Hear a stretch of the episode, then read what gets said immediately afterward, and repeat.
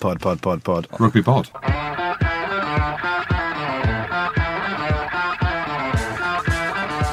Hello and welcome along to the Rugby Pod, brought to you as usual by our good friends at Guinness. A big thanks to Guinness for all their support throughout the season. We're still enjoying a Guinness from home at the moment, uh, but we're certainly looking forward to sharing one with you at some point at a live show eventually when things do get back to normal. Big Jim and Goody are with me as usual. How are you both doing at the moment? Yeah, I'm, I'm buzzing this week because we're a little bit closer to being able to play golf again and get the nanny back. Well, all I'm saying is I don't have a nanny. I don't play golf. I don't play tennis, and I very rarely sunbathe. So not a lot's changing for me. I'll be honest. I'm seeing people are trying to stay positive and all that. I ain't. I'm pissed off now. Why? It's been nine weeks. It's been nine weeks, and I genuinely don't see an end in sight. That that you know, we've spoken about. It's for me. I am someone who likes control. So I'm not a control freak, but I like having control of my situation. And one of my biggest faults is patience. I don't have any patience. I don't have patience with the kids. I don't have any patience when I'm in a queue. And we've all had to have patience during this lockdown, right? So this is something that actually has been a good thing in terms of me trying to find a, a consciousness of being patient that I've not had. So everyone has had to have that. And we're all waiting, we're all waiting. I'm not going to get political at all. I've put a few tweets out there just trying to lighten the mood a little bit. But my patience now, the little patience that I had that actually grew slightly, is it- it's gone. And the way that I am as a person is not suited to being locked in my house for nine weeks. I get that I've been able to go out and I've spoken about it before. I am more privileged than other people, but this is me personally. So it's pointless me sitting here saying, "Oh yeah, I'm loving it," because I've been on the bike as much as I can go. I've been colouring in books as much as I can colour in the books with the kids. You know, I've done the Gruffalo. I've done the Gruffalo's Child in about fifteen different languages. I've done that. I've dressed up as Barbie. I've dressed up as the Gruffalo. I've dressed up as the Incredible Hulk. I've been grounding and pounding JJ on the floor and teaching him jujitsu, teaching him wrestling. He's now a black belt in karate. Um, the wife's lasagna is now not happening on a Monday because we had frank discussions and we came up with this honesty thing where we could be honest with each other. And I told her that she isn't a great cook, uh, which didn't go down well. I thought it was microwaved. Exactly. Well, that's my point. So I've exhausted all avenues. Do you know what I mean? Like, I'm lucky because I'm still doing a little bit of work. So rugby pass, and I love doing it because it gives me a little bit of an out. I interviewed Bryan Habana last week. We showcased the 2009 second test. So I love that. Love watching the game and then doing that. And actually, one thing that I did really enjoy, and I'm not much of a reader, and this is something that I'm quite happy to put out there and say, but this guy's book was put into my lap because Rugby Pass wanted to do an interview with him. They did an article with him. But Ben Mercer, his name is, and you might remember the name Mercer Goody, a guy called Guy Mercer, who we played against. I think he was at Bath in the back row. But anyway, his, his brother's brought out a book. Yeah, he was a good player. Well, his, he's brought out a book called Fringes, and it's one of the best selling books in rugby. I think it is the number one selling book in rugby during lockdown, ahead of Gatland's, ahead of Eddie Jones's. We know that Chris Ashton bought one of the worst books out probably ever to be published called The Shit Splash or whatever. He brought out this book, mate, read a few extracts of it. It was hilarious. So actually, I did an interview with him, which I enjoyed. Why have you only read a few extracts and then you've interviewed someone? Why haven't you gone through with the whole hog and read the whole thing? Would it take too long? Would it a couple of weeks or? Mate, it takes. I'll be honest. It takes me a while to read a book. I've got to be in the zone. I've got to. I've got to have patience. I haven't got any at the minute. I've got to have time. I don't have much of it at the minute because I'm busy getting dressed up as the fairy godmother and speaking about the Gruffalo's child in German. Das ist der Kukutaschen, die eine Ploppy Schlavi die Schlavi. The kids love that, by the way. And I'm too busy. I'm too busy making a homemade lasagna last night that went down an absolute storm, by the way, and didn't even need to microwave it. So uh, you'll like it, Goody, because It's all it's all about France, isn't it? And the and playing rugby in France and how bad it is, right? exactly. But it's So you, you this- could compare tails, can you? Yeah, but there, there's actually some really funny stories in there. Like, there's one in there where I was literally laughing out loud. So there's ones about diet and stuff like that. Richard Hill was his coach at Rouen or whatever you call it. Absolute cowboy. Mate, you'd have to read it to see. So I'm giving him a bit of a plug there, not because I need to, because I actually I enjoyed I enjoyed parts of my week last week. Goody, how are you getting on anyway? It's enough about me. Well, no, I've got one more question for you, Jim. Before we before we move on to me, you said you could read the Gruffalo in fifteen different languages. We know one of them's English. We know the other one, as you've just experienced there and shown us, is German. Can you give us any other thirteen? Uh, French. Go on then. Je suis Jim Hamilton. Je suis fatigué encore. That's not the Gruffalo, mate. I don't know whether you know that, but Well, the kids, mate, the kids don't speak French, do they? The kids don't speak French, so I could say it in whatever. Um, I did it in Chinese, but you can't say that. Um, and what was the other language that I did it in? Genuinely, what was the other language that I did it in? Uh, Belgian, which is French as well. Belgique. Belgique. What does Oh, Belgian lovely. sound like?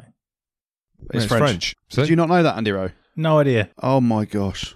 Anyway, uh, good. How are you, mate? Yeah, uh, I'm not too bad actually. Uh, I think the big thing, and I hear you, Jim. You know, there's a lot of frustration around because everyone expected the lockdown to end or something like that. There's the big hope of a bit more freedom and stuff like that. But the reality of it is, uh, the coronavirus it hasn't gone away, has it? So it's sort of baby steps taking them. So that's why there is a bit of frustration, I think, today uh, around people. I'm okay because from what I'm reading, the nannies and the golf courses will be open and available to work from Wednesday, uh, which is a godsend uh, to be able to get out and play golf. But I'm I'm not one to go and play golf when the kids are around, unless there's someone to look after the kids, and it's you can't just leave the missus on her own to do it. So if I'm paying a nanny to come, and our nanny is unbelievable, I'd happily go and play golf for a couple of hours to get my own headspace. But I've, I've been asking you a lot of questions over the last week, haven't I, Jim? You have, mate, about Lycra. about lycra, about bikes, about you know, I just well, I'll be honest. I'll be really honest. The kids. I just blame the kids in this one because we're teaching them every day different stuff. Their language is coming on. They're talking. They're descriptive. You know, they're saying things. And uh, Daddy Belly. Daddy Belly. no, no, no, no. Don't preempt it, Jim, because uh, they haven't got to the belly yet. So I, I'm I'm still sucking that in. But we were, we were talking about Daddy you know, te- Gout. Daddy te- Gout. Daddy Gout. Te- it started off as teeny tiny, then it was oh this is small, then it's medium, then it's big, then it's massive, and they're the kind of steps that we're taking around size. And uh, one of the first things they said when I was bent over once was, "Daddy's got massive bottom." Oh, my word. Yeah, so Daddy's got a massive bottom, which made me think actually. Um, and looking into all the uh, advice around coronavirus, gyms aren't opening again for a long time, are they? And that's where I get my limited exercise in the gym on a on a bike. I can't I hit mean, the roads. you were on a roll there at the gym at one point, weren't you? I was, yeah, I was. I literally rolled on the foam roller and rolled into the pool. And had a sausage roll. Took me a while to think of another roll there, but I just got one. Um, so, uh, you know, I thought to myself, I need to join the bike craze. And Jim, you're an experienced cyclist. Guilty. Um, so I've been sending Jim many questions about getting a bike, hitting the roads, pounding the roads, because I can't run because my knees are fucked uh, and my ankles are fucked. So you need to offload your joints, and cycling's the way forward. So I might be turned into one of those cycling nauseas. Uh, I just can't decide how full on to go with it. So I ended up messaging Jim quite a lot, asking him millions of questions. And I've decided that I'll probably get all the gear, do it once, and then just leave it in the garage. So I've been trying to pick Jim's brains around what he wears and what he actually does with his brains around the saddle and things like that. What what do you do with your nutsack, Jim, on the saddle? Because surely with your bush, there's plenty, plenty of protection there, but it gets sore as folk, doesn't it? Well, it does. It depends how long you go out for. But the funniest thing is, is I'm cycling up and down the hill by where we live, and there's a, a French lady, lady, and I'm like I mentioned before, multilingual, so I understand what she's saying, like bonjour, uh, c'est gros mec, like, so big man, and then every time I go past, she's just saying Camille, Camille. I think she thinks my name's like Camille, and I took my headphones out as I cycled past before, and she was saying camel, camel, and I looked down, and she was right. There was a horse boot down there. There was a camel toe. I don't know what. No one looks good in lycra, and I used to look at people in lycra and think you look like an absolute beep. And then I've gone, I've gone and got it because it's more comfortable. And yes, there is padding. Hey, first of June, it looks like sport might be back as well. Have you guys seen that? Do you think that could affect, um, or how do you think that could impact the, the premiership and things like that? Well, yeah, I mean, it, listen, it, it- the news has just come out today, hasn't it, with some more steps around how the lockdown changes and, and, and what happens. But there's still contingencies in there around the R rate and everything like that. So there's a lot of water to go under the bridge before that happens. But I suppose the big thing to look at is New Zealand, Andy Rowe, and the announcement that they're, I can't say the word. What's that word? Super Rugby. Super Rugby Aotearoa. Yeah, that one. Aotearoa. Why don't you just call it Super Rugby New Zealand? Just Because call it it's the rugby, Maori mate. name for New Zealand. Aotearoa, mate. There you go. Multilingual Yeah. again. Boom. Um, so you know, there's clear signs there. They're going to start in June, aren't they? Uh, they're ahead of us pretty much in terms of the government advice and of lockdown and what can happen. And and they're sort of saying you need four weeks going into preparation, etc. Which I think is a around the Premiership. And you're hearing different stories from different clubs. But if you if every club was to put a number on it in terms of uh, the amount of weeks preparation you need to get back to full contact and ready to go, most people are try and pluck out a number of four weeks in reality. I mean, I read something the other week, last week, about Richard Wigglesworth saying he, will go back into it tomorrow. Um, I think that's because he, you know, he wants to try and get a contract extension somewhere. But you sit there and you think, you know, like Jim said earlier, we're in uncharted territory. No one really knows how the next phase of lockdown is going to go, but there's clear signs in New Zealand that they're ahead of the curve in, in terms of us, and they've planned to start rugby. And um, there is hope. You know, we talked about last week, didn't we? Other leagues are just canning stuff left, right, and centre. The Premiership's still trying to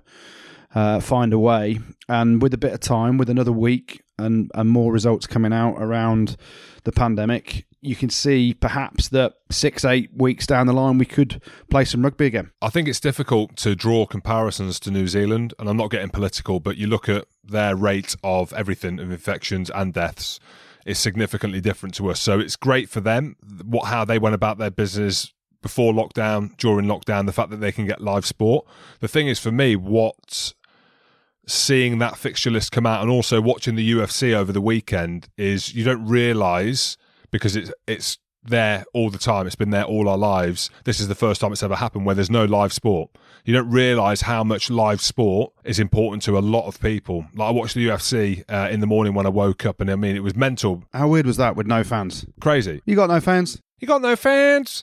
Uh, but for them as an organisation to be able to put that on was unbelievable, and they've you know they did everything. And actually, watch with interest the lead up to how they got an event like that in terms of the testing. And for whatever reason, America have got the capabilities to be able to do that. Um, and again, without going into the details, it, you know, you read one thing somewhere, you read another thing somewhere else in terms of the testing. And we're obviously a long way away from that. But in order for rugby to start, because it's a contact sport, just as much as the UFC is, and it's very different because New Zealand haven't got the cases that we've got I just don't see how, come the 1st of July, say they start testing the 1st of June, come the 1st of July, with all the logistics that are now involved in rugby anyway, with the players, with the contacts, unless you geach and you, you said that you can run around with a rugby ball but not touch anyone anyway. With all these things that are involved, with scrummaging, uh, with cuts, with the production teams, with the staff, with the different travel in the stadiums, I just can't.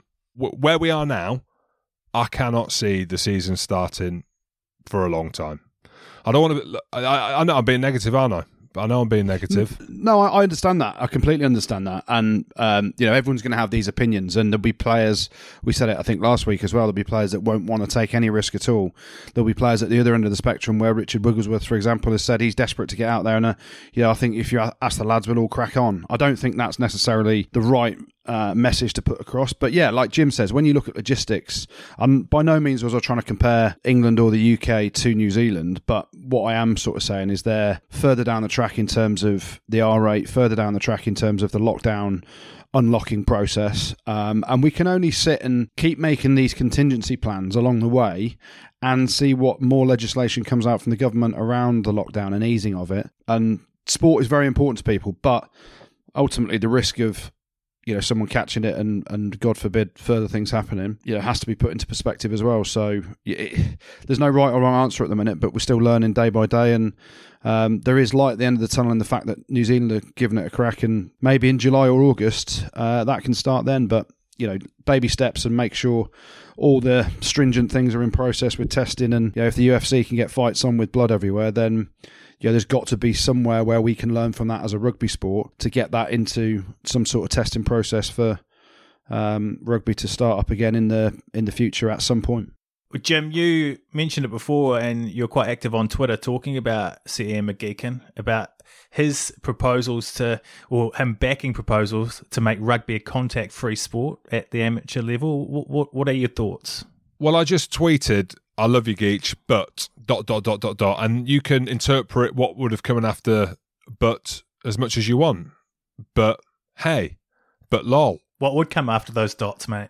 Uh, I d- I didn't even know at the time. I think it, I was thinking, Sir Ian McGeechan, I love you, mate, but I don't understand what rugby being a contact free sport but you can't touch each other because you're not two meters away.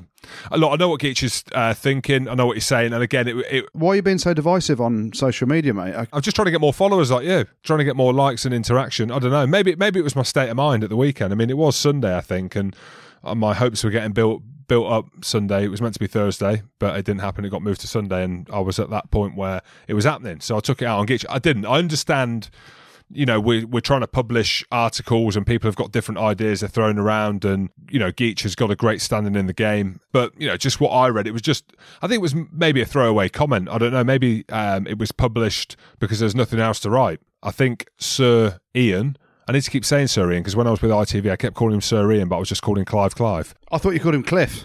I did call him Cliff, yeah, once. oh gosh, mate, you didn't see the funny side. Uh, Cliff Cliff Woodward, you, you just stand there. I'm with Sir Ian. yeah. So look, mine was the throwaway comment as well. Really, I get what Geach is saying. He wants there to be some kind of interaction when sport can go back. Rugby's one of the, like it's not like football where you know pass and move, pass and move, pass to me, and I'll chip it over your head and flick it around your back and score in the top right hand corner. You can have a bit of social distancing. I think we're all trying to work out. We've mentioned tennis. Goody's going to be hitting the golf courses. Pablo's coming back, and you know, these are things you can do. Rugby, it is impossible, absolutely impossible to have any social distancing. So fair play, Geach, but look, don't listen to me. You can listen to Geach if you want. I tell you what, if it does come back and we're allowed to do that, we're allowed to have a th- uh, throw the ball around. I'd love to take JJ and his mates, one mate, Bill, and uh, have a pass around. Do you know what I mean? It'd be lovely. But rugby, unfortunately, and this is why I keep going back. I don't want to be negative, but this is the big, big one: is the amount of distance that is clearly very close when you play a contact sport. It's going to be the difficult one. So, Geach, no hard feelings. I do love you, and hopefully we will be together very soon. Sir Ian and Sir Jim. And there's also the talk about getting rid of scrums as well. Was the same thoughts on that, Jim? Mate, uh, yeah, yeah same thoughts. I don't even feel like I shouldn't have even tweeted it because I mean, to the millions Why of people being in the engagement, Matt, I'm not. I'm not being horrible, but you don't want my opinion on it. This whole thing, I, I, just I can't say too much, mate. You can't take away scrums. We did an article on Julian White. How hard was he, by the way? Oh yes. My goodness me, um, mate. There ain't no handbags there, mate. I, well, there's an handbag with a couple of bricks in there, maybe, um, and a couple of snooker balls as well. But mate, you can't t- can't take away scrums. I don't care. Call it a different game. You can't call it rugby with no scrums. Well, speaking of the changes that could be made to the game, I caught up with the Olympic winning Sevens coach Ben Ryan for our Superfan subscription service at patreon.com recently. Here's a quick clip of that now. What laws could you change to get to that point? Look, I know they're trying to do what they're trying to do around the breakdown and, and, and tidy that up. And we'll see how their framework and the guidelines that that, that breakdown group have, have put together. I'm sure it's enough. I don't think it's gonna it's gonna create enough opportunity elsewhere in the field. But that's one area. The breakdown is is a huge area. I think the scrum is another area where we're spending too much time resetting, and it's not only about the resetting, but it's also then about how much time everyone else is getting to then become more power athlete based. Uh, so I think we do need to look at the uh, look at look at the scrum and just see whether it's actually it's becoming less and less of uh, something that perhaps we should have in the game as as a central central focus. Maybe we can depower it a little bit, still still allow competition. Um, and so I don't have all the answers for all of this, but I certainly think it, if we get break breakdown and set piece closer towards allowing continuity better and allow more people to be on their feet and not allowing you just to win the game, win a win a ruck with blunt force Torna by piling in and sideways, getting people clattering people off the feet and, and to, to win the ball and become a bit more skillful around that then we're going to have the ball in play a little bit longer, I'd hope.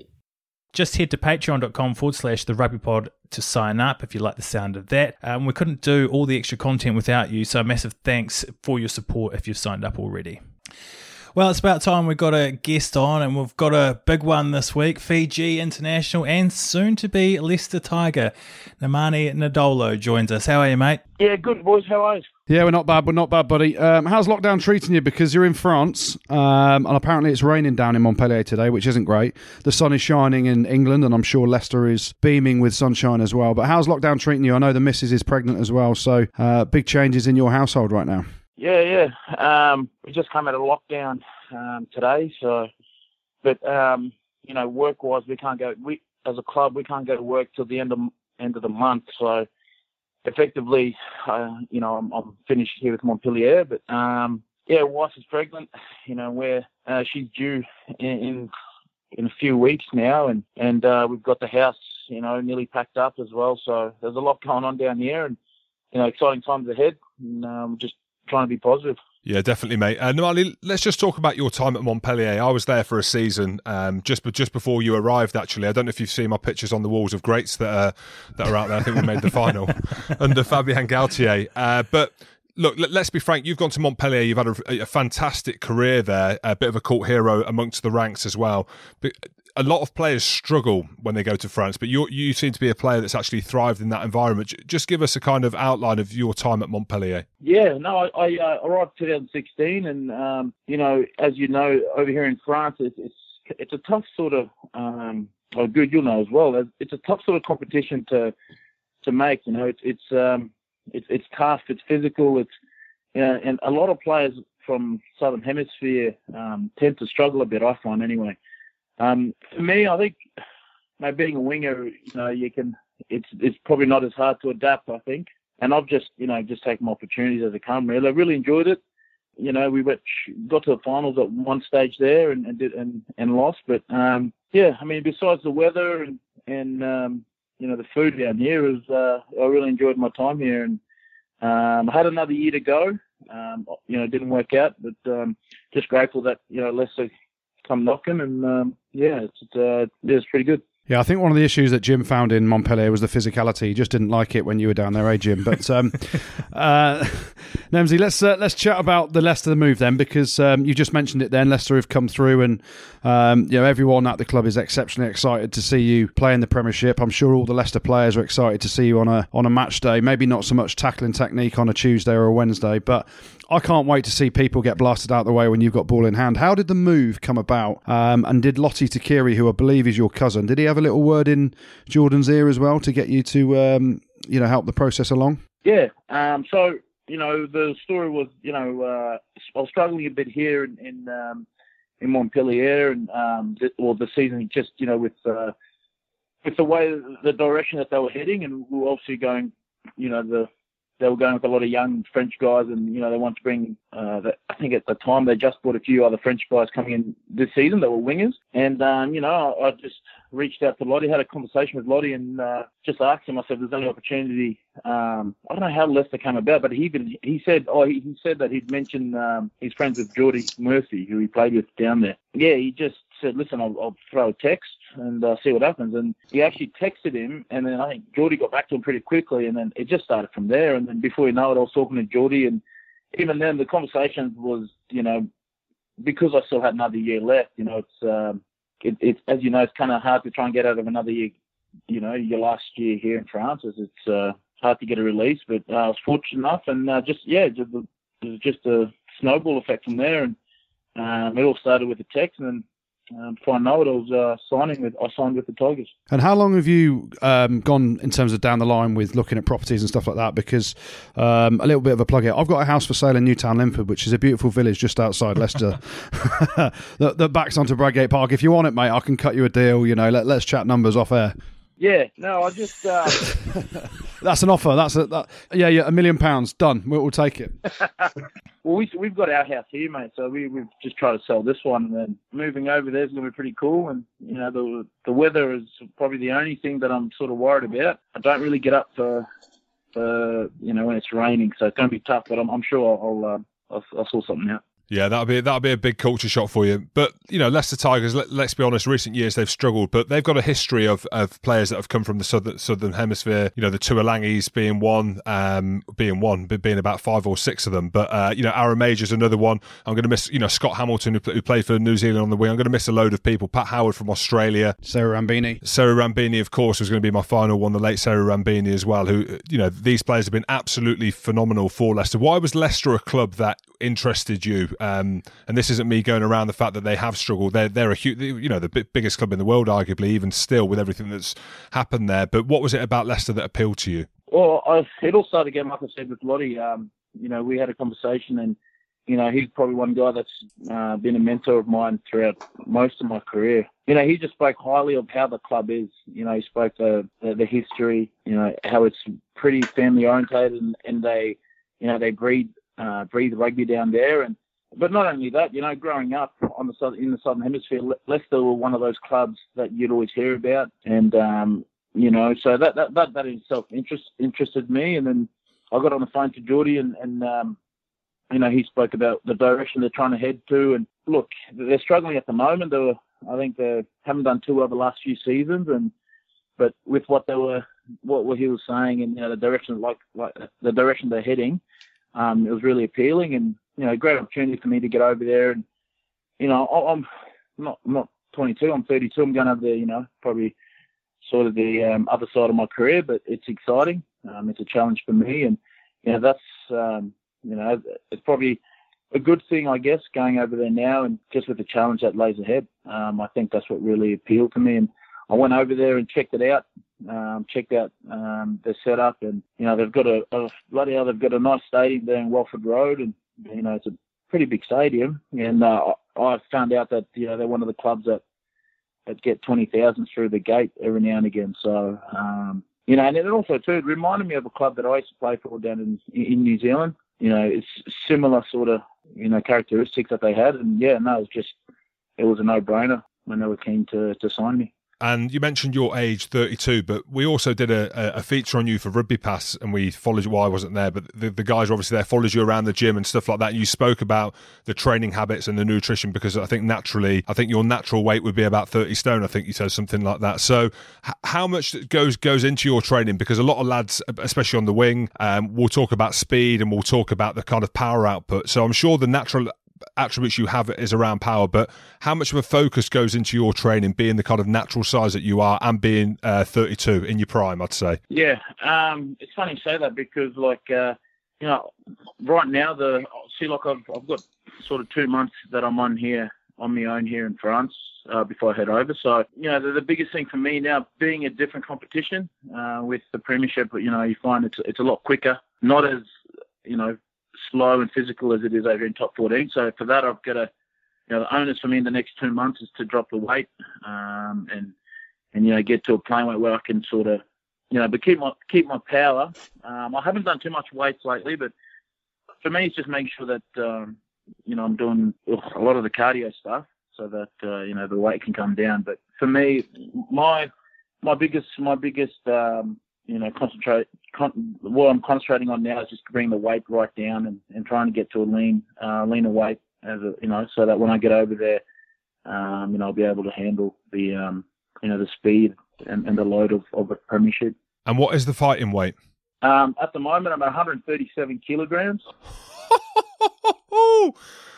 Mate, it's yeah, I've come down from 142.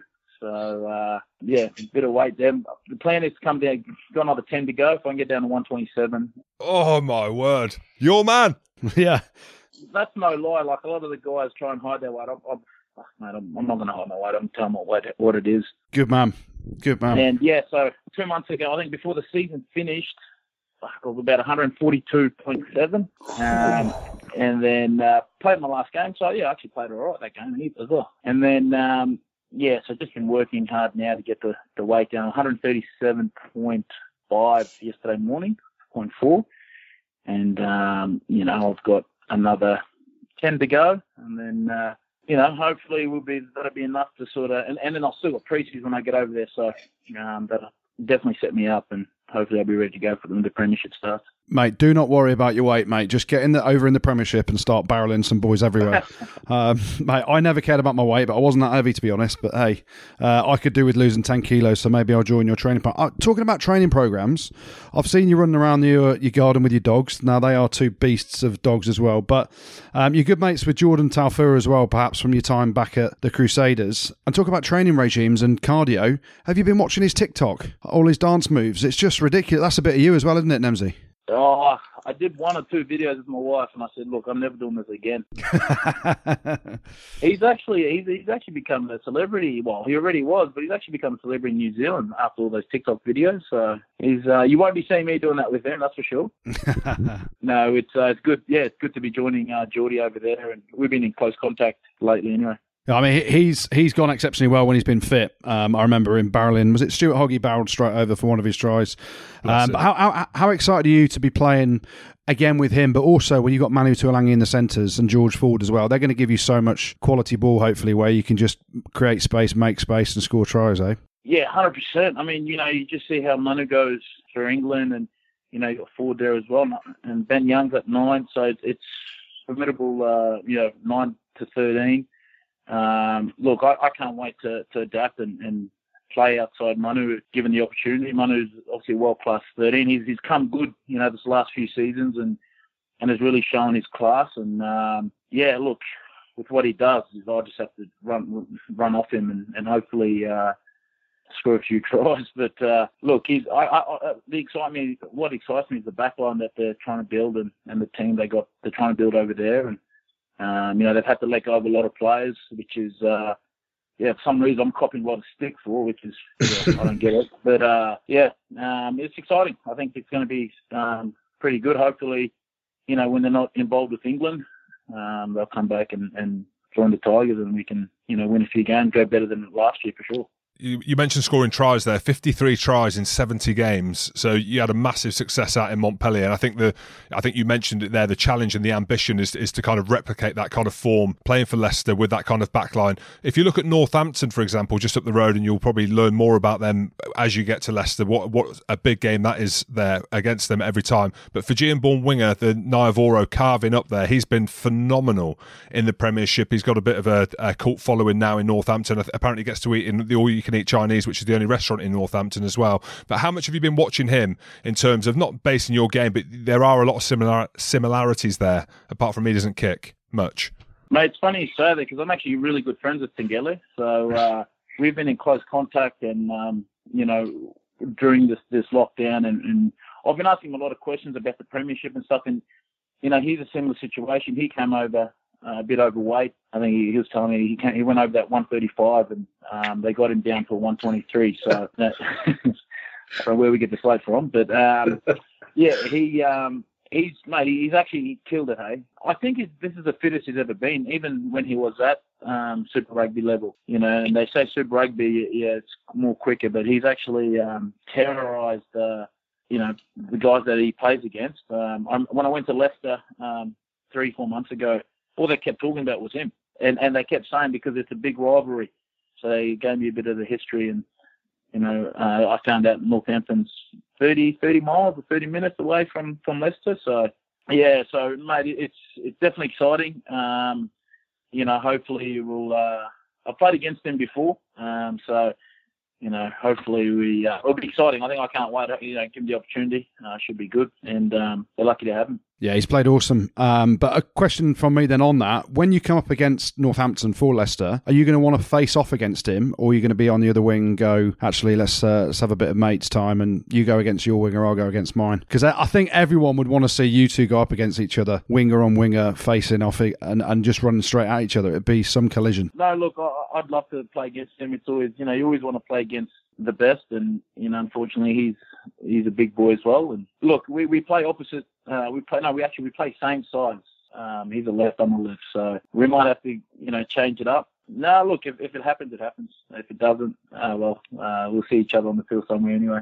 So, Nemani, just before you go as well, it'd be great to um, have a few lines on, on Fiji and the Pacific Island nations. Obviously, there's been a lot of talk over recent weeks with World Rugby as well, but what are your thoughts on Fiji and kind of where their standing is now in World Rugby? Yeah, it's pretty disappointing um, what's come out and stuff. You know, the news probably not the, the most positive news to have, and it's it, it's a tough one, really. You know, hopefully the, they they get you know the the office sorted out upstairs and they actually get the right people for the job. And don't get me wrong, you know, Fiji's actually been travelling well. They've just signed a new coach and they're ready to go. And, um, you know, they're, they've been doing well up until now, but um, it's just disappointing to see, uh, to hear the news of what's happening. So, look, hopefully, um, you know, they get that, that in order and, and get the right people in the job. And, you know, because we, we are a, we are a, a mad rugby loving nation. And, um, you know, it's just disappointing to hear uh, and read about you know what's come out of the island. And just going on your experience as well, I know you, it was great to see you at the 2015 World Cup at Twickenham and um, you know, playing for Fiji then, but you retired just before the 2019 World Cup from international rugby as well, didn't you? How tough a decision was that, and what was that kind of based around? Mate, that was that was probably one of the toughest decisions I've probably had,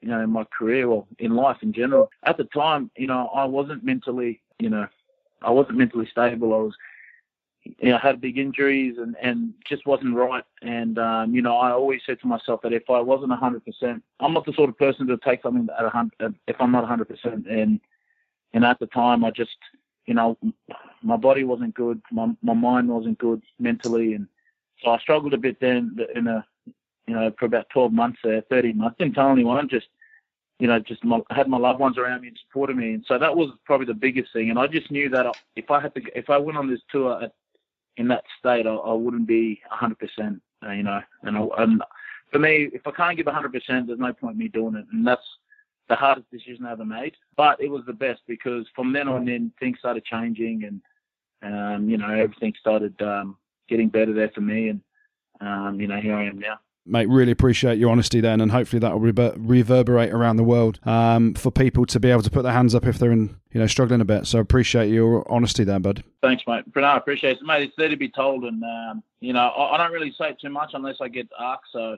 a lot of things have been said about me as well. You know, when it happened, everyone was, especially out of Fiji and you know, back home, that. I, I took the money and there was there was a you know I, I retired because of the money and, and whatnot but look, I'd already signed. I, I, mean, the thing is, I had already signed a contract before then, so it was, you know, my mental state at the time, and you know, some things are far more important than rugby at the end of the day. Well, good luck with uh, the newborn, uh, mate. Get your sleep in in the meantime, and uh, enjoy your move over to Leicester. I'll, I'll, wait for that million pound to land in my bank account at some point for the house. Thanks, boys. Cheers, buddy. Thanks, buddy. Cheers, bud. Good lad. Top bloke top. I mean, I mean, he's he's massive. Um, what about his honesty in there? A couple of things. Obviously, talking about his mental health and everything, how he's in a wasn't in a great place uh, around the 2019 World Cup and set the record straight there. But what about his honesty around his weight? What a man mountain! Imagine holding a bag, which I wouldn't have normally have done, but you're holding a bag. And that was the thing as a, as a rugby player. So if you've got someone that's fast and powerful, and you can't go low when you're holding these bags against them, Imagine him running full tilt as you're holding a bag. My goodness. But Goody, I'll just add what you say. I know you told him there. I think uh, you know someone that big and that strong and being that candid. I think is brilliant. So, and I think that that also shows with Leicester is the fact that he's leaving Montpellier with a year left on his contract. I don't imagine Leicester are going to be paying him up to what they're paying him at Montpellier. I think I'm right in saying that he's a, he's been a superstar out there for them. So yeah, he, he obviously wants to go to Leicester. So and he's motivated to go. And I think that what he said at the end, if he's 100% not in, then he's not going to be in. So it seems like he's all in. He's on the Watt bike. I've seen him training. You know, leaving Montpellier and the lifestyle behind, and we've spoken about it before. The opportunity you get if you did decide to retire out there, he could go down to Pro League Two, get a load of money, and then he get the chômage for two years and could just sail sail off into the sunset at 180 kgs. Instead, he's instead he's going to Leicester. He's going to Leicester to. I mean, and they mean business this year. I was chatting to uh, Deeks. He was telling me about the impact that that Borthos will have and how hard he's pushing the players and the coaches now to be accountable. Mate, I'll tell you now, if if Borthos can get it right and the signings that they've got can get it right, Leicester are going to be back in business, I reckon. Yeah, they certainly will. And imagine that's what I tried to ask him. Imagine Tuilagi. Who are you defending there? Who are you choosing to tackle if you've got to pick someone? Nadolo or Tuilagi? Whoever goes on the other wing. Either way, if you're defending on that outside centre channel, you're just shouting your man and just drift off, or just blitz in on the 12 because um, you wouldn't fancy that, would you? Mate, you'd rather get sat down by the baby rhino, wouldn't you? Who's probably the smallest out of all of them who'd probably sit you down. oh, great to have him on, though. There are reports uh, that the marquee player rule in the Premiership is set to be scrapped, guys. Um, but that can't happen straight away, can it? No, it can't. Uh, you can't just change it at a whim. Uh, and there's been reports in the press about changing the salary cap, reducing the salary cap. I wrote a piece on it for Rugby Pass, and it does make sense that for the longevity and the sustainability of the game, changes are going to have to be made. But um, just a little in- insight, really, because to change the salary cap for the following season, clubs normally you'd, you'd expect they all have to unanimously agree it but if it's pre-october for the season after the way the salary cap rules are written and yes i have read a lot of them because of the saracen saga uh, but pre-october for the following season the clubs just need a majority so it doesn't have to be unanimous so someone could put a uh, a vote out around this uh, one club could put put it forward, and they'd only need themselves plus six other clubs to get a majority because a majority of 13, James, is what?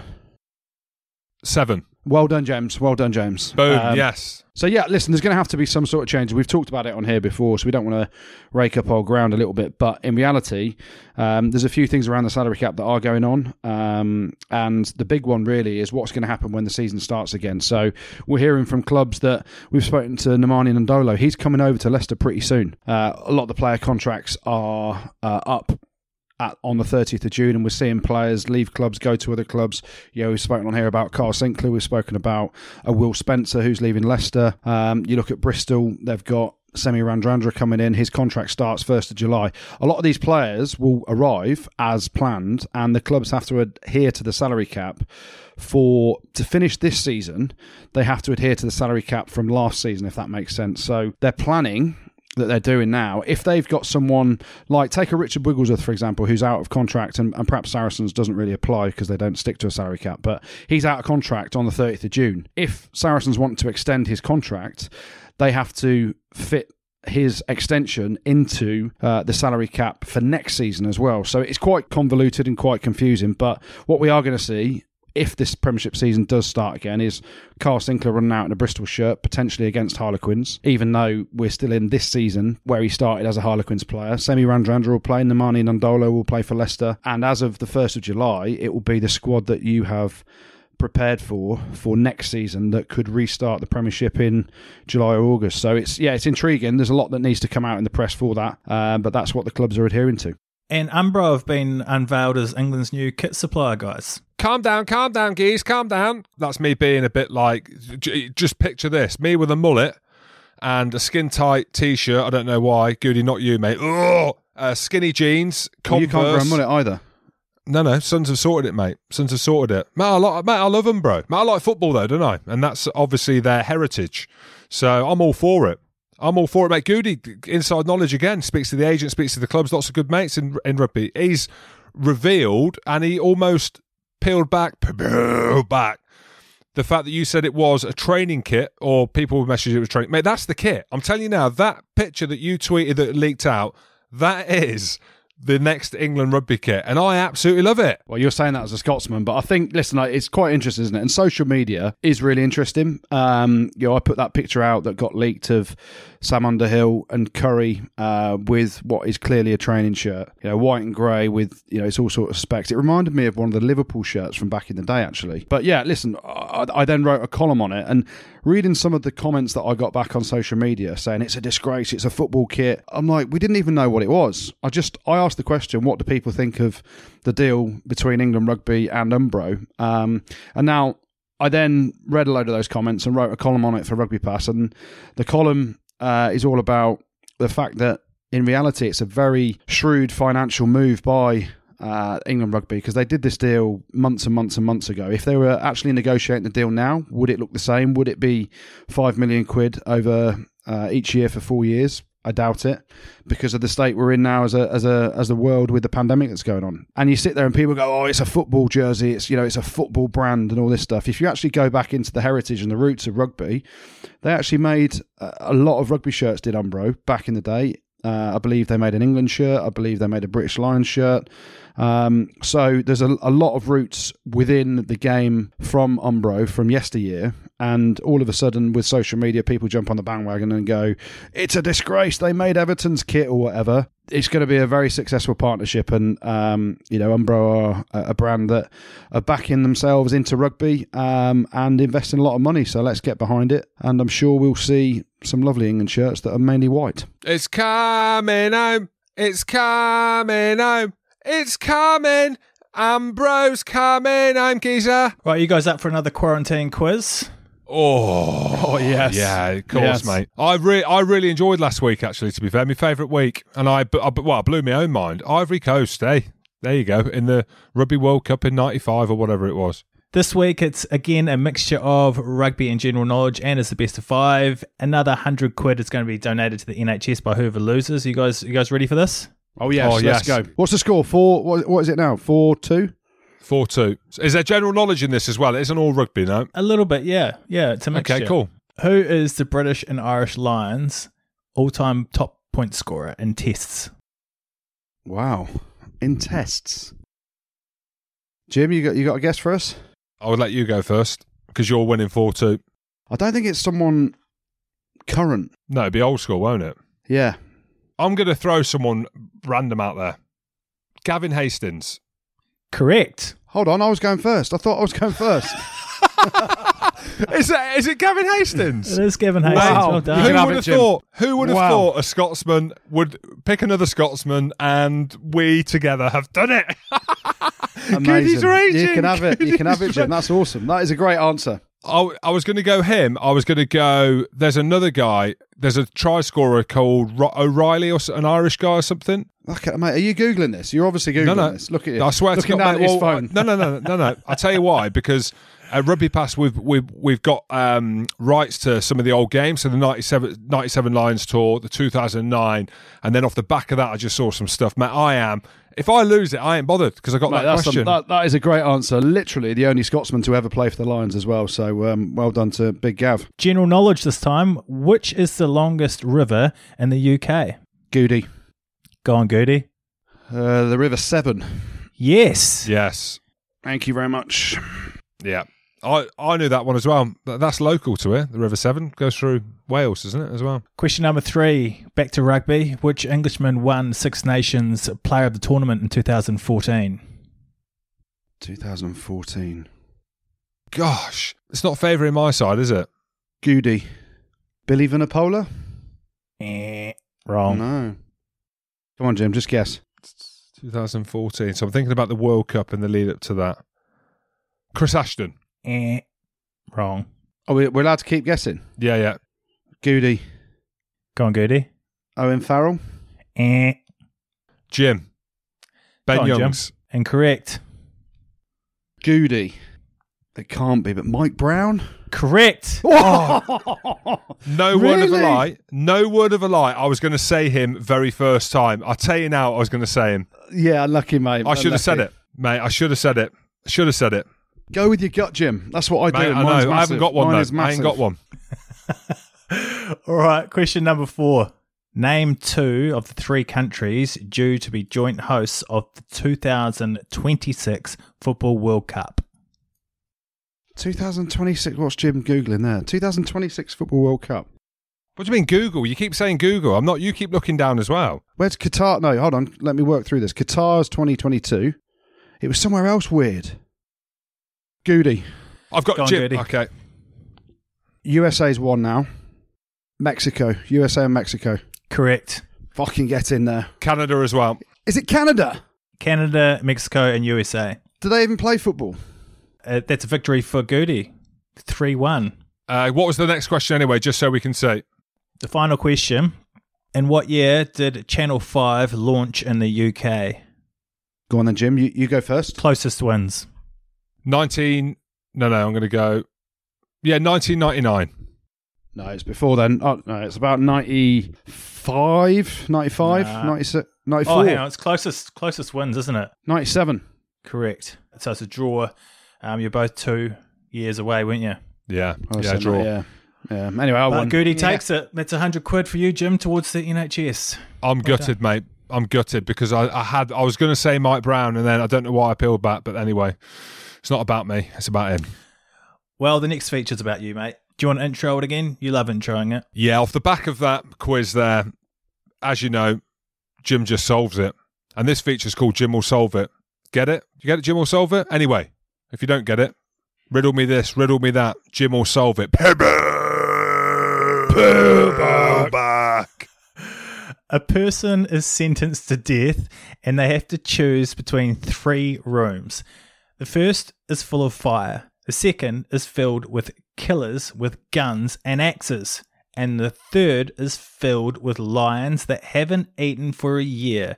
Which room is the safest? Right, so let me just read it out again. So a person is sentenced to death and they have to choose between three rooms. The first is a room full of fire, the second is a room filled with killers and guns and axes, and the third is filled with lions that haven't eaten for a year. Which room is the safest? Well, I mean, none of them. You wouldn't choose to go in any of them, would you? Do you know already, Goody? Yeah. Uh, Mate, how, how? Are you in on these or not? No, I'm not. It's, it's common sense when you think about it. It's quite an obvious one. Oh, is it? Okay, so a person is sentenced to death and they have to choose between three rooms. The first is it's full of fire. This, well, you ain't going to go in the one with fire, are you? Because you're going to burn. The second is filled with killers, with guns and axes. All right. We ain't going to go in there either, are you? The third is filled with lions that haven't eaten, so they're going to be starving. So literally, as soon as you walk through that door, they're taking a leg, right? Right. Think about your words, Jim. So they're going to take your leg, aren't they? So which room is the safest? What What was the statement you made before that? What are the lions going to be?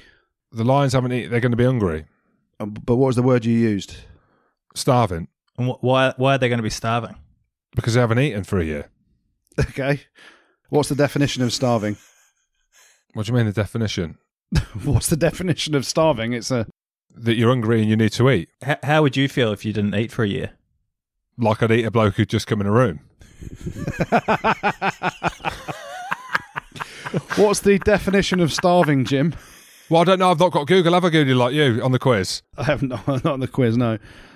Um, If you didn't eat for a year, What would happen? well, if Goo didn't eat for a year, he'd be fine. He'd survive two years. if I didn't eat, if I didn't eat for a year, mate, I'd be dead. right. So we need to know how long lions can live without eating. And how long do you reckon that is? Well, if they're the size of you, mate, they, they, they could live 10 years.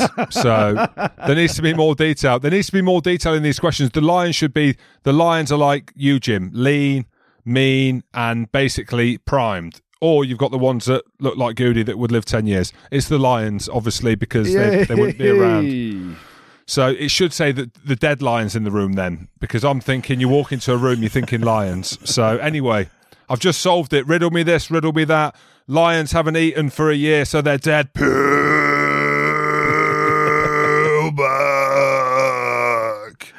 Jim, I wish I could say that was very sagacious of you, but um, yeah, unfortunately. So you are sagacious or you're not sagacious? Uh, What's that? Is that a cigar? what does that mean? That means you're very wise, Jim. You're becoming very wise, very sagacious. Hey, a wise man once told me. we learn something every day. Rumor mill. You guys got any rumors floating around at the moment? I saw one today Go on. It was a big one as well. Just before we came on to do the podcast, so I've not done enough digging. And there's been a couple of reports. I think it was John Mitchell that mentioned about Maro and Mako staying at Saracens, but then I saw something about Maro to Leicester. No. I can't. I'm, I'm, I, genuinely, I'm not. I'm not throwing. Um, I'm not throwing a, a deadline among, amongst the pigeons here. It's. Um, I genuinely, I genuinely saw it. So I'm going to do a bit more digging on that. Oh, I just the more and more I think about it, and I'm sure Goody's got something to say on Saracens soon because we've avoided a couple of topics recently. I just I can't see how they how the champ how that's going to go down, and someone like Maro Itoje is going to play in the championship. I know they're going to put on some exhibition games.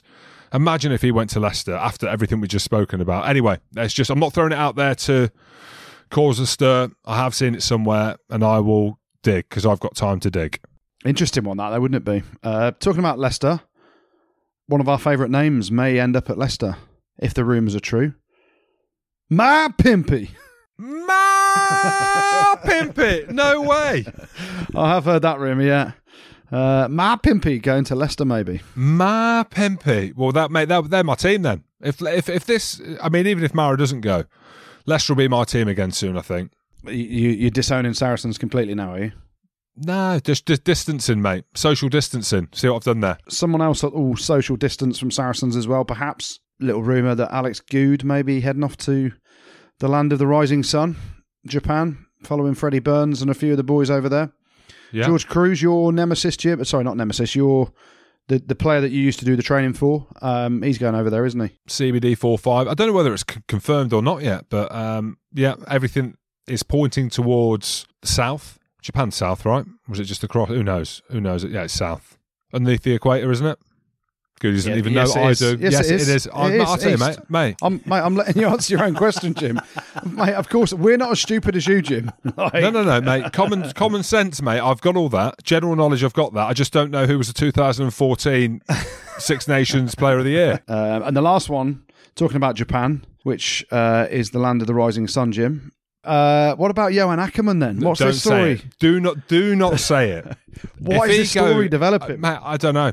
I don't know. We were talking about it last week with what Gloucester have done in terms of the coaches, not the coaches, because some of them are from the UK. So Johan Ackermann and their South African contingent have gone back. So if the season does start or gets back up running and everything that we're seeing, they'll have to be quarantined for two weeks before they can go back. yeah, they'll have to swim it. Just swim the And mate, swim from South Africa. Yeah, d- well, the rumours are that he's heading over to Japan um, to go to the Docomo Red Hurricanes. no way. But yeah, I, he, he signed a contract extension in May of last year, I think, end of back end of last season. Um, so when that runs out, maybe it runs out next year, and he's going to go for the following season. So we shall see. But clearly, uh, he's a man in demand. Although Gloucester, we never know whether the season will start again, but they're underachieving. I think they're down in ninth or something at the minute, aren't they? They're flattering to deceive a bit this year after some brilliant stuff last year. So I know the Premiership's tight and a couple of wins changes things in that regard, but I can't see him leaving Gloucester. But that is the rumour, and that's what we do here on the Rumour Mill. Should we have a look at some social media questions now? Oh, go on. Okay, Will G, who's probably Will Guinea, says Goody is probably one of the greatest English fly halves to have played the modern club game, but only 17 England caps. Why? Still a great achievement. Oh, mate, what a question. Will Genny is asking us that. Listen, 17 England caps is probably the equivalent to 132 Scotland caps. So, you Yeah, know, don't in- bring Scotland to it, mate.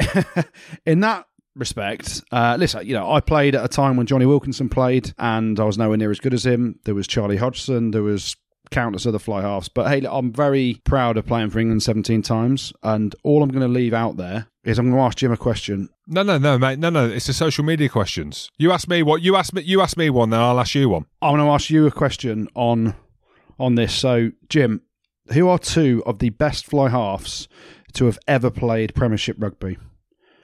Think about the current game and think about someone that's still coaching but has retired to the great. And just think, I'm talking top shelf fly halves. Yeah, yeah, yeah. I'm going to go Owen Farrell, good mate of mine, and Nick Evans. Okay, so one of them, yes, Nick Evans. Yeah, Uh, and the other one, in my opinion, would be Owen's still going, and he's he's a quality player. Don't get me wrong, but Danny Cipri- Danny Danny Cipriani as a ten, people drool over them, don't they? And Nick Evans when he played, drool over them. Just to let you know, boys, I got more caps than both of them. So you know, Sips has got 16 England caps. Nick Evans has got 16 All Black caps. Andy Good 17 England caps. So um, who's the winner there, boys? so humble. So my question to you is, my question to you is, um, so you would have got 130 odd Scotland caps. So you're telling me you think you're better than Phil Godman? Hundred percent. Do you agree? Do you agree, James? I was better than Phil Godman. Yeah, but yeah, you might be right. Yeah. Yeah. Good bloke though. He's a good bloke. He's a good bloke. I love Godders. I love Godders, but I mean, yeah, not not by much, but yeah, yeah, bless him. Good bloke though. Charlie Hart has tweeted in Jim, can you give us a real reason why the Lions sent you a letter, then didn't invite you on tour? Yeah, why, James? Well, 2013, as we know, was the British and Irish Lions tour to Australia, and I was in the form of my life. Right, so we've mentioned top 10 second rows, vice captain. I mean, this it was this year was head down in China. Well, I can't mention China. Um, this was head down, right? Head down, and I was having a blinder. 2013 took Rory Best and the Irish line out to the cleaners in a in a thriller. I think I got about 15 turnovers that game. I was primed, ready to go. I can't think of any of the other games, but I got man of the match that game. And I remember, and Graham Rowntree, who is an avid listener of the podcast and uh, a good friend and a fantastic coach, this is how I remember it, right? I remember him telling me, him whispering and saying, Look, mate, there's a good chance you go in. I'm telling the Kovskins, right, that I'm going on the Lions tour and that I've made it effectively. They've all booked up their flights to, to go via Hong Kong. I think I'm going, right? I think the season's finished. I'm at Gloucester at the time. Paul O'Connell's injured, right? He's injured. He's got a really bad back injury, long term. He's touch and go for the Lions tour. Doesn't look like he's going to make it. Out the middle of nowhere, he rocks up for a semi final in the in the European Cup, takes three lineouts on on a two step lob, Stuart Barnes gives him man of the match, and next thing he gets fast track. So I don't th- even think anything of it. I'm thinking, well, it's it's Paul O'Connell and it's Jim Hamilton in the second row. 2000. that's what that's what I'm thinking. Oh, poor Paul O'Connell. My mates have all booked to go because I've told them that I'm going because Wig, Wig effectively told me that I'm going. And one of the questions was that Graham said, he said, look, are you going to be all right be, being a midweek captain? I'm like, yeah.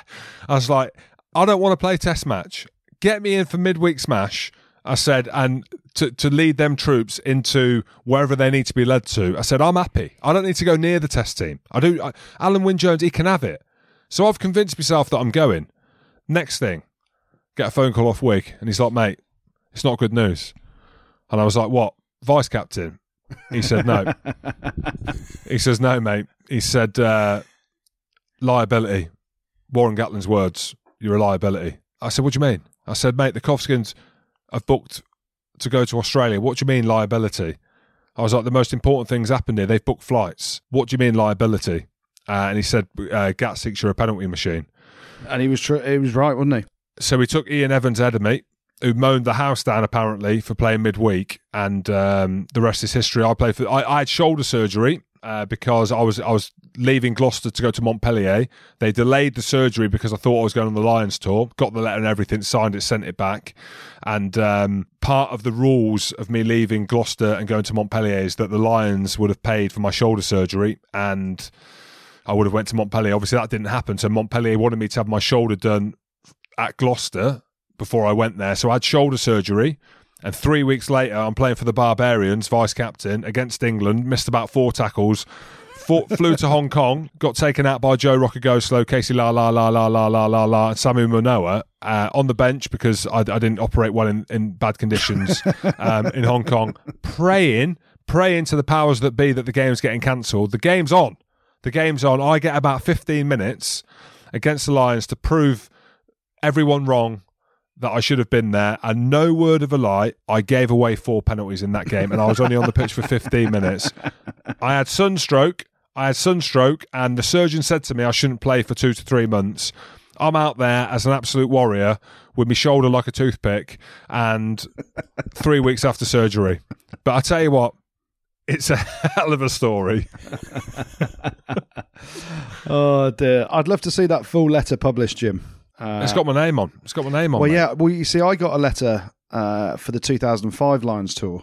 Hey, it's not about you. It's not No, about I you. know, this is my. This I is just, my I just want to. I just want to clear, query the letter um, as to what it actually was, and the. It says you're going. It says Jim, you're in, mate. Congrats. why, why didn't you post the whole letter then? Because It's it, private, mate. is it not the letter that about four thousand players get that say you're under consideration? You're in a group No, now. mate. yeah. It's a letter that says private and confidential. Please do not share and never talk about it. So okay. We've all had those letters. We've all had those letters, Jim. I was going, mate. So Wig, you've got a lot to answer for, mate. Mate, the Kovskins had to get back in the factory when they got back. They didn't even see, see their mate play. Had a hell of a time though. Righto, let's finish things off with the good, the bad, and the ugly, which is brought to you by Sons again this week, isn't it, Goodey? Uh, yeah, we're into May now, and that means I've been using Sons for three months, which is when people really start to see the results. And uh, Jim, you've clearly been using it as well, haven't you, mate? Yes, Goodey. Yes, and as we know, the barbers aren't opening until July. So I am hoping that with the lid that I've got at the minute, that the Mohican strip that was slightly thinning is going to come back and sprout into summer. Get it? Because we're heading into summer. And then if you sprout, because that's what happens, that things sprout out. Anyway, yeah, that's what's going to happen. Um, I'm hoping. So big thank you to Sons and uh, Goodey. I'm going to be a new man when you see me in I don't know two, three, four next year. Sons is a men's health brand that's helping guys with one of their key health issues that they don't often talk about how to keep their hair. They do this by offering free online consultations with GPs, providing a range of licensed and medically proven products for preventing and treating hair loss, and delivering via a monthly subscription direct to your door. They get results in 9 out of 10 men too, and you can take the consultation in less than two minutes. So just visit sons.co.uk and use the code RugbyPod10 to get your first month for just 10 and show hair loss who's boss. That's S O N S dot co dot UK and the code is RugbyPod10. Go and check them out. Yeah, loads of uh, good this week, mainly uh, again around fundraising, as we keep talking about every week. But we're going to start off with some rugby content in the good, and we're going to go with the Kiwis, specifically the Kiwi Super Rugby teams um, that they've announced that they're going to play against one another uh, starting on June the 13th. Uh, so good news for everyone out in New Zealand and Australia as well. Uh, they're going to get their competition hopefully uh, underway on July the 4th, which will involve all the Australian provinces, or Super Rugby franchises as they're called, alongside the Western Force who got booted out. So great to have them back in the mix. Uh, and we will get to watch some rugby hopefully on a TV channel soon. What else is good? Census Johnston. Uh, what an absolute unit he was. We spoke to a massive unit earlier in Nemani Nadolo, but uh, Johnston, uh, he announced his retirement this week on his 38th birthday, uh, and what a career he's had. So a big shout out to him, uh, a big good for him. But he doesn't win the good, but uh, what a fantastically good career that was, eh, Jim? Mate, very good. My abiding memory of him was filling in Bakkies Botha. Um, you bet you can YouTube it. Bakkies me or blow bags, mate, all fart no poo, and Census has let him have it. Census has gone uncensored on him. See, Oh, yeah, see, I'll put his name. So I've embedded his name into the uh, the statement. Uh, yeah, so have a look at that, mate. Fair play. I mean, obviously he did a lot more than that, but that's what I remember him for. So you just remember him for a fight then? A fighter remembers a fight. Thank you, thank you. I like your. Um, yeah, yeah, you're a good lad. yeah, so tip of the slipper to Census Johnston for his career. Uh, what else was good? Uh, we mentioned them before, but Newcastle University Rugby Club have raised over £4,300 for the Matt Hampson Foundation by running and cycling a total of 3,606 miles as part of the 2.6 challenge. So a big shout out to them. Uh, over in Ireland, the old Belvedere Rugby Club in Dublin, or more specifically, three of their players which are called Head, Kill, and Shino. I mean, can you imagine a night out with those three? Head, Kill, Shino. Matt, I'll go. I, I, Matt, I ain't bothered. If I'm if I'm allowed out, I'm going with them. there you go. So uh, a big shout out to Head, Kill, and Shino from Old Belvedere Rugby Club. They've raised twelve thousand pounds for St John of God Carmona Services by doing a half marathon in their own garden. So well done to them. Uh, what else is good? Exeter Chiefs. They raised over thirteen thousand pounds for the NHS in their week long online auction, which took place last week. So a big shout out to them. But the good this week, uh, we're going back to Ireland. And we're going back to some of our ex colleagues and teammates, Jim. Everyone who took part in the big rugby run in Ireland uh, are going to win the good this week as teams ran either a half marathon or a full marathon between them to raise over 25,000 euros for Feed the Heroes, which is helping to feed the frontline health workers at the moment over in Ireland. The likes of Gordon D'Arcy, Malcolm O'Kelly, Shane Jennings. Uh, and a load of refs like Frank Murphy uh, and John Lacey took part. But the big one for me, Johnny Murphy, a good mate of ours, How old does he look now? Absolutely hanging, bless him. he, is absolutely, he is absolutely hanging now, is Johnny Murphy. He shaved his head as well. I told him he should have come to see me. But yeah, big shout out to Johnny Murphy, especially because if he can still run, then there's hope for us all. he did really well with um, the ladies um, when we were younger at Leicester. Like he was seen as a ten. It was the the accent. We we were at Leicester. No one had heard an Irish accent before. That's why. I think he said he was Geordan's brother as well, so that got him. Uh... That's poor, poor thing now, mate. Absolutely hanging. There we go. Big shout out to all those guys uh, and everyone who took part in the big rugby run in Ireland. Uh, they get the good this week. Uh, the bad. Well, Jim. Oh, here we go. Here well, we go. Jim. Yeah, There's, I there's a theme now. There's a theme now, and we've Of left course it, there is, mate. we've left it to this one because we don't want to be too negative. We talked a lot of positivity in this podcast this week, but the bad, there's only one place to go for it, and it's Saracens again. Saracens players Billy Vunipola, Alex Goode, Nick Isiekwe, Sean Maitland, and Josh Ibuanokpe. What are you doing, boys? Social distancing was in place. They've all met for a coffee in St Albans. They just don't care. You're not behaving very well, Saracens, as a club, and then your players do that. It just doesn't look good. So uh, the bad goes to those boys. So now defend them, Jim. Go on then. Give us some No, defence. I, you couldn't write it, could you, mate? You couldn't write it, but there we go. It weren't me. It weren't me, mate. Hey, it weren't me. Hey, I ain't been for a walk anywhere. Don't look at me like it's my fault. Yeah, but it, there was you last week trying to get them back in the Prem, so not so much. Uh, so those boys get the bad this week, and then the ugly. Well, Jim, we're going to stick with Saracens for the ugly as well. and it's not a laughing matter, really, because uh, there's only one ugly thing that I could find in the game last week, and it turns out that there's another story that's come out over the weekend. Um, a pretty bad story, actually. Former player Matt Hankin uh, is reportedly suing Saracens, the club doctor at the time, and Richard Barrington, the player, after he was hit on the head with a fire extinguisher while wearing a metal helmet in a bar in Budapest in 2015. Part of their famous away trips with the with the squad. Um, he sustained concussion and says he played again too quickly afterwards and never fully recovered. Uh, so we'll see what gets decided in the courts. But it's a pretty ugly story for rugby, isn't it, Jim? Yeah, it's a messy situation, and uh, Saracens, I think, have got a lot of work to do to get them through the situation they have found themselves in at the minute. Thanks, guys. And you got a few shout outs to finish off with, haven't you? Yeah, shout out to Danny from your son Lewis. Uh, Danny's a Coventry season ticket holder and he's celebrating his 60th birthday in lockdown. A massive shout out to Danny, who's turned 60. Uh, best wishes from us here, mate, and I hope you have a good one. Happy birthday, Danny. Yep, a big shout out to Ollie Scarth, who was just getting into his senior rugby at Morley RFC up in Leeds when he was involved in a horrible crash just before Christmas, and he's been in hospital ever since. He even died actually on the table and was brought back. Uh, he hasn't been allowed to see family for the last seven weeks, but he listens to the pod. So we're giving you a massive shout out, Ollie, and keep your spirits up, mate, and hopefully get you down to a live show when we're all back up and running. Yeah, good stuff, Ollie. Keep fighting. I remember. Do you ever remember playing against Morley, Jim, uh, for Barker Butts? They were hard as you like as well, weren't they? Anyone up north, mate. I remember Morley and I remember Otley, where someone was playing for them who had ginger hair and tattoos, and I'm playing for Nottingham, and I'm at the bottom of a ruck, probably just counter rucking and getting a turnover, and he has got me head in the puddle, and I am drowning. And if I could have screamed freedom, I would have. Freedom! Was that not when you were English, though?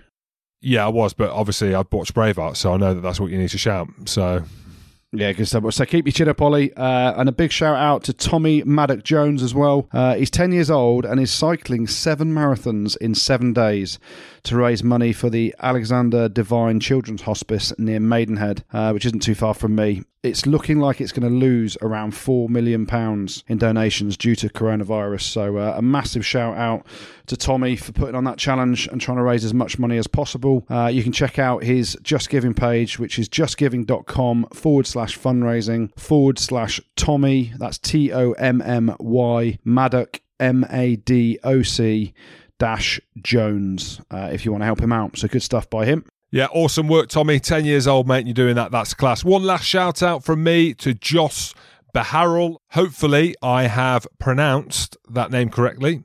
Anyway, we'll call you Joss. Sounds like a good name anyway. He's a PE teacher at Stewart's Melville College in Edinburgh. Come on, Scotland. And he's spending 10 days rowing 500 kilometres to raise money to help combat coronavirus. You can check out justgiving.com forward slash crowdfunding forward slash row dash hard dash or dash row dash home, if you can remember all that. So he actually finishes the challenge on Sunday, which is his birthday. So we'll have a Guinness to celebrate that. Big shout out to you, Joss. That is good going. And you're Scottish as well, so you're probably an absolute legend. Thanks, Jim. Thanks, Goodey. Thanks, producer Tim, and thank you for listening. Don't forget to subscribe on whatever platform you get your podcasts on so you get the pod straight away every week. And if you have time, leave us a nice review on iTunes. Uh, that'd be very much appreciated. And we might even read a couple of the best ones on the show next week. Rugby Pod. In the voice of Bill Beaumont, yeah, pod, pod, pod.